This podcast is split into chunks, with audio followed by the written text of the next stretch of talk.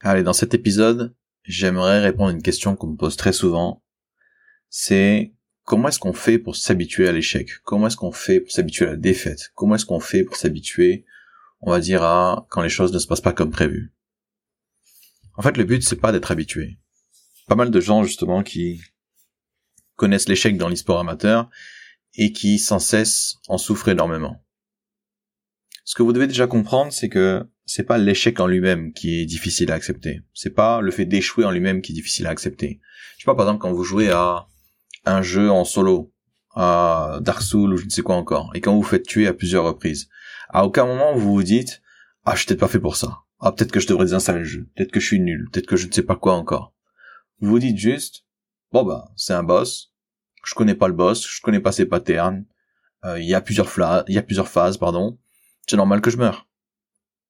Donc c'est pas l'échec en lui-même, c'est pas le fait d'échouer en lui-même qui est difficile, c'est la valeur que vous associez à ça, c'est la signification que vous associez à ça.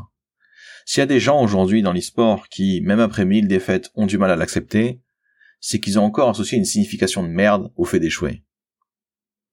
Déjà, faut bien comprendre un truc. L'e-sport, c'est quoi? C'est une fabrique à losers. Sincèrement, vous allez plus passer de temps, vous allez plus passer de temps à perdre qu'à gagner dans l'e-sport peu importe le tournoi que vous faites, il y aura plus de, de, on va dire, de losers que de vainqueurs. Comment je le sais? Regardez n'importe quel tournoi. Il y a un gagnant du tournoi et il y a 15 losers. Vous jouez à Warzone, vous jouez à un Battle Royale, il y a un vainqueur, 99 perdants ou 149 perdants selon le Battle Royale auquel vous jouez. Et c'est ça en boucle. On fait beaucoup plus de perdants que de gagnants. Donc si vous apprenez pas à perdre avec grâce, de manière utile, de manière efficace, de manière à ce que ça vous forme dans l'e-sport, vous allez juste mourir. Donc, on revient sur ces personnes qui, même après mille défaites, continuent de souffrir. Pourquoi est-ce qu'elles continuent de souffrir? Parce qu'elles associent, elles donnent une signification qui les fait souffrir après avoir échoué. Une personne, par exemple, qui va échouer, va, va pouvoir se dire, ah, si j'ai échoué alors que c'est la cinquième fois que j'essaye, c'est que je suis peut-être pas assez bon pour ça. C'est que je suis peut-être pas assez fait pour ça. Comment est-ce qu'elle va savoir si c'est trop? Bah, va se comparer aux autres. Malheureusement pour nous dans ce milieu, le taux d'échec est de 99,99%. Les gens qui réussissent dans ce milieu en grande majorité sont des gens qui ont des facilités, du piston ou de la chance, voire les trois. Autrement dit, les gens qui réussissent dans ce milieu en grande majorité sont des gagnants du loto. Se comparer à un gagnant du loto pour savoir si on est bon ou pas, comment dire que c'est complètement con? Évidemment qu'un gagnant du loto aura besoin de trois essais avant de réussir. Mais si moi je ne suis pas un gagnant du loto, quel est l'intérêt pour moi de me comparer à un gagnant du loto? C'est stupide. Alors ce que je vais faire plutôt, c'est me comparer à quelqu'un qui a réussi dans ce milieu, mais qui est comme moi, qui n'a pas de chance, qui n'a pas de facilité, du moins vraiment pas assez, et qui n'a pas de piston. Et si je me compare à lui, voilà ce que je me... voilà, on va dire ce que je vais comprendre tout de suite. Ce mec-là, il n'a pas échoué cinq fois avant de réussir. Il a peut-être échoué 50 fois avant de réussir. Et là, on va se dire, waouh, 50 fois, peut-être que ça vaut pas le coup ou je ne sais quoi encore. Et ça, c'est que vous qui allez pouvoir décider. Mais ce que je remarque moi surtout, c'est que, ok, il a, échoué 50 fois avant de réussir, bah ça l'a pas empêché de réussir en fait, d'échouer plusieurs fois. Là où quelqu'un qui est en train de paniquer quand il a échoué, il se dit, ah, plus j'échoue, plus j'ai de chances d'échouer et moins j'ai de chances de réussir. Ce qui est totalement faux. Par contre, ça devient vrai à la seconde où vous y croyez. Si vous croyez par exemple que plus vous échouez, moins vous avez de chances de réussir, qu'est-ce qui va se passer après chaque échec? Eh ben, Vous serez tellement dans le mal, vous vous sentirez tellement mal, vous aurez tellement honte, vous aurez tellement, vous serez tellement déçu que vous n'apprendrez rien de, chacun de vos échecs. Vous serez juste beaucoup trop occupé à essayer de vous cacher, à essayer de supporter la honte ou je ne sais quoi encore. À l'inverse, le gars qui a réussi après 50, à 50 échecs, voilà ce qu'il me dit. Pourquoi? Enfin, comment je sais ce qu'il va me dire? Parce que justement, j'en ai interviewé plein. Voilà ce qu'ils me disent à chaque fois. À chaque fois que j'ai échoué, il y avait une bonne raison. Il y avait quelque chose que j'avais pas compris. Il y avait quelque chose que j'avais survolé. Il y avait quelque chose que je devais apprendre. Et quand je suis devenu assez bon, bah j'ai réussi. Comment est-ce que je sais que je suis devenu assez bon? Bah j'ai dû réussir plusieurs fois et j'arrêtais pas de réussir justement.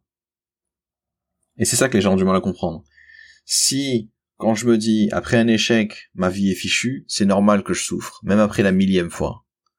Par contre, si je me dis, après un échec, c'est la meilleure façon pour moi d'apprendre, je suis très content de moi, je vais pouvoir, on va dire, grandement m'améliorer, etc. Même au bout de trois échecs, je vais apprendre à relativiser, et du coup, je vais prendre du plaisir. Encore une fois, c'est pas l'échec en lui-même qui est difficile. C'est pas le revers qui est difficile. C'est pas la perte de temps qui est difficile. C'est la signification que vous associez à ces événements. Si vous vous dites que vous êtes dans la merde, eh ben, vous serez dans la merde. Vous aurez l'émotion de quelqu'un qui est dans la merde. Vous réfléchirez comme quelqu'un qui est dans la merde. Si vous vous dites, il n'y a pas de mal, on va recommencer, on va apprendre énormément, vous allez juste recommencer. Et s'il faut tout recommencer, vous recommencerez depuis le début s'il le faut.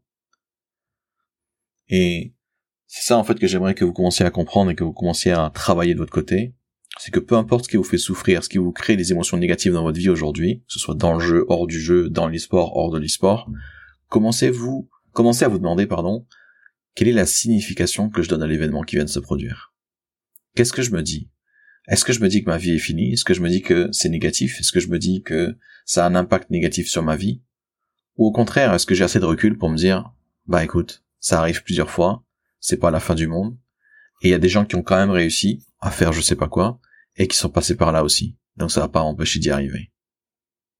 Donc commencez à vous dire ça, commencez à retravailler tous ces éléments qui vous ont poussé à croire que c'était négatif, qui vous ont poussé à croire que vous deviez souffrir, pour justement, on va dire, adopter une méthode de pensée qui vous permettra d'avoir ce que vous voulez. Donc il y a un obstacle notamment qui va vous empêcher de faire cette transformation et j'aimerais en parler avant de finir cet épisode. Pendant très longtemps et pendant toute notre enfance, on nous a appris qu'échouer, c'est mal.